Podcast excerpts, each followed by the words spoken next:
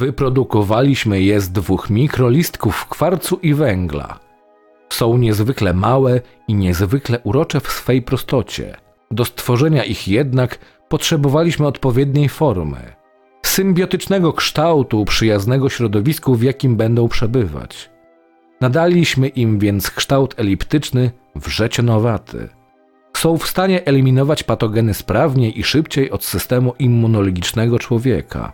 Wystarczy je tylko odpowiednio zaprogramować, a mogą zniszczyć bardziej ukrytą komórkę rakową albo zagęścić erytrycyty, tak by powstał wewnętrzny zakrzep i spowodował śmierć pacjenta. Są też doskonałym narzędziem do przesłuchiwania trudnych świadków. Wystarczy zaaplikować je i ustawić tak, aby atakowały nerwy ofiary, przysparzając przy tym pacjentowi dużo bólu. Te nanomaszyny nazwaliśmy ksenitami. Są zwieńczeniem stu lat nanobioniki i nanorobotyki. Nad ich efektywnością pracowało ponad pięćdziesiąt zespołów naukowych. Panowie, nasz produkt jest nie tylko śmiałym postępem dla przyszłości rodzaju ludzkiego, lecz także postępem, którego nikt nie będzie w stanie wykryć. Nasza najnowsza wersja nanobotów, Xenit zero dwa, potrafi po odpowiednim zaprogramowaniu rozpuścić się w wodzie, pozostawiając po sobie zaledwie parę cząstek cukru. Czy potrafią coś jeszcze, o czym powinniśmy wiedzieć? Spytał mężczyzna w wojskowym mundurze poznaczonym odznaczeniami. To zależy, o co panu chodzi. Xenit zero dwa potrafi wytwarzać z dostępnych materiałów cząsteczki biologiczne. Potrafi tworzyć R N A wirusa i umieścić je w komórce. Potrafi dzięki technologii ADAPT-SYNC zmieniać swoją budowę, by stworzyć jednostki dedykowane specyficznym i konkretnym działaniom. Dla przykładu, określona ilość jednostek ksanitów może przekalibrować się na typ produkujący tylko i wyłącznie przeciwciała zrobione z otaczających je biokomponentów. Możliwości są niewyczerpane i tylko wyobraźnia jest tu ograniczeniem, panie marszałku. Skończyła swój wywód Sylwia Len. Pokój narad został niemalże martwy. Nie w dosłownym jednak znaczeniu tego słowa.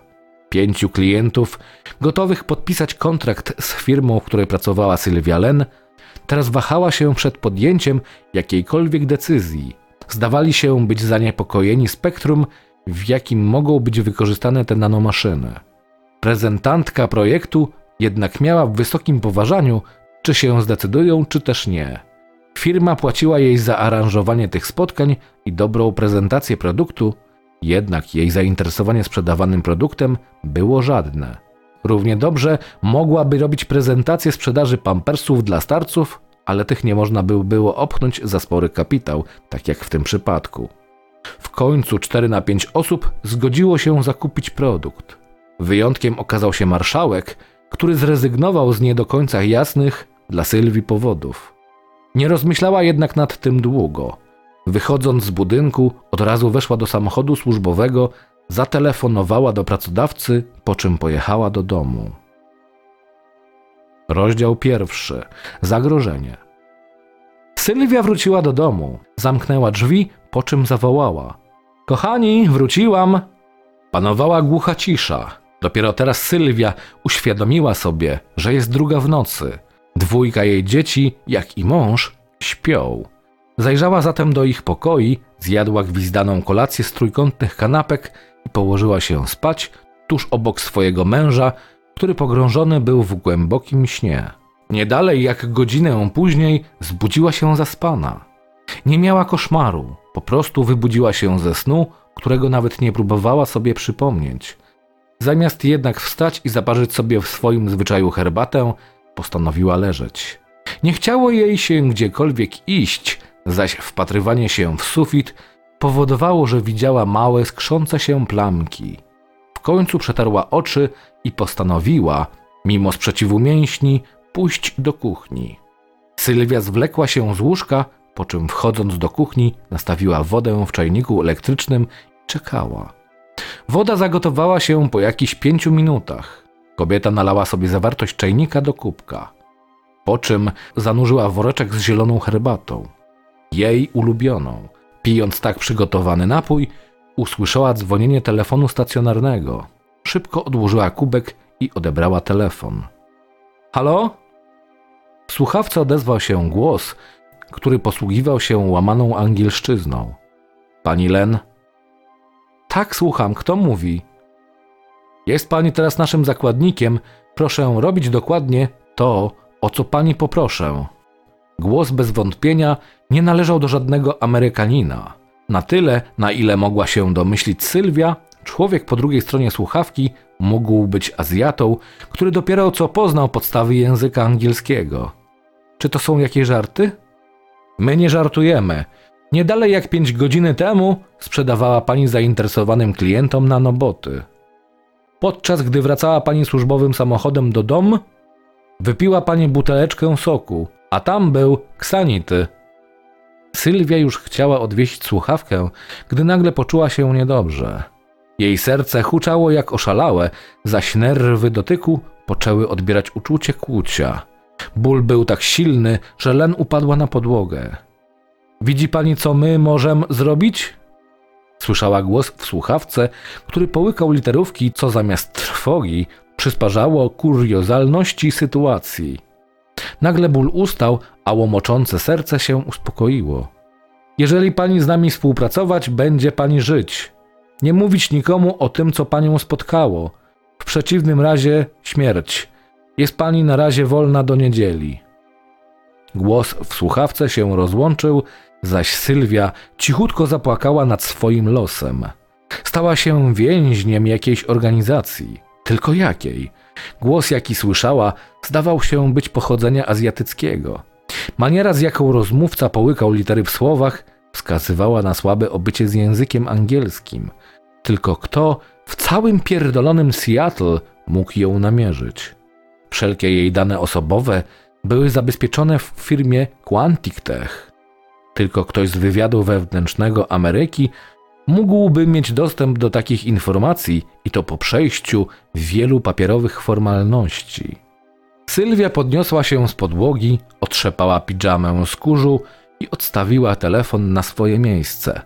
Kimkolwiek byli ci ludzie, byli w posiadaniu nanobotów firmy, w której pracowała. Musieli też ją w jakiś sposób inwigilować. Tego obawiała się najbardziej. Zagrożenie czyhało tuż, tuż. Rozdział drugi. Kiedy nastała niedziela, Sylwia Len nie wiedziała, co robić. Czekała na telefon zakapturzonego nieznajomego, cokolwiek, co świadczyć miało o jej oprawcach, którzy mieli ją jak na talerzu. Wiedziała, do czego jest zdolny produkt, który sprzedawała. Ksanity mogły wywołać u niej zawał serca, a następnie rozpuścić się w osoczu, nie pozostawiając śladu obecności po sobie. Mogły także z dostępnych białek i enzymów wyprodukować neurotoksynę lub jakąkolwiek inną truciznę, która by ją zabiła. Wachlarz możliwości był prawie nieograniczony. Wszystko zajęłoby z górą pięć minut. Na dźwięk dzwonka Sylwia wstała jak oparzona. Mąż był niestety w pracy, zaś dzieci u babci osiedle obok. Kobieta podeszła do drzwi i gdy je uchyliła, zobaczyła nieco niższą od siebie kobietę. Miała strzeliste blond włosy spięte z tyłu głowy i niebieskie tęczówki oczu. Nim pani Len zdążyła o cokolwiek spytać, nieznajoma przytknęła do jej brzucha coś metalowego. To, co się stało potem, określić można by jako najszybszy napad na człowieka.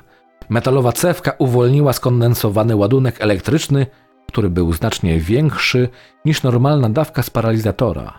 Następnie niebieskooka pochwyciła padającą na podłogę nieprzytomną od szoku elektrycznego kobietę i przełożywszy jej talię przez bark, zaniosła ją do srebrnej furgonetki o przyciemnianych szybach. Wpakowawszy ją do wozu, sama też wskoczyła i zamknęła drzwi. W parę chwil później furgonetka jechała główną ulicą, zaś wewnątrz pomieszczenia panowała ciemność, rozświetlana słabą lampą. – Gdzie? Jest pani w dobrych rękach – oznajmiła niebieskooka ubrana po żołniersku. Za ocalenie życia powinna jednak pani podziękować temu człowiekowi. To mówiąc blond włosa wskazała na człowieka o czerstwej twarzy, ale przyjaznym spojrzeniu. Francis Egelman, założyciel Quantic Tech. Czytałem pani rekomendacje.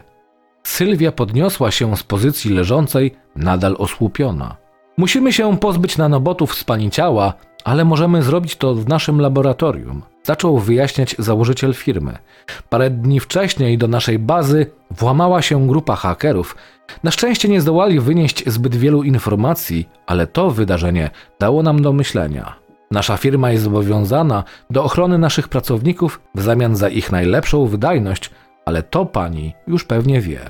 Tworząc ksanity, zaprojektowaliśmy tak, by działały jak nadajniki. Stąd też zdziwiło nas to, że znaleźliśmy ich sygnał w pani domu. Ktoś w naszej firmie musiał być jednak kretem, bo pani dane wypłynęły. Znaleźliśmy tylko ślad w kodzie bazy danych, poza tym nic. Udało nam się jednak zlokalizować miejsce, z którego hakerzy próbowali się włamać do naszej bazy danych. Mamy też nagranie rozmowy z pani telefonu stacjonarnego. Pani Sylwio Len. Została pani napadnięta przez siły wywiadowcze Korei Północnej. Kobieta przeszła do pozycji siedzącej i poczęła się histerycznie śmiać. Przepraszam, to zbyt dużo informacji do przetworzenia. Skoro więc nadal mam w sobie to cholerstwo, to dlaczego nie zginęłam na atak serca? Została pani porażona prądem. To spowodowało, że ksanity przeszły automatycznie w stan letargu i są wyłączone. Źródło je kontrolujące zostało już odcięte. Na razie jest pani bezpieczna. Sylwia odetchnęła z ulgą. Zapowiadał się dość długi, niedzielny dzień. Czytał Krystian Kieś. Zapraszam do subskrypcji mojego kanału.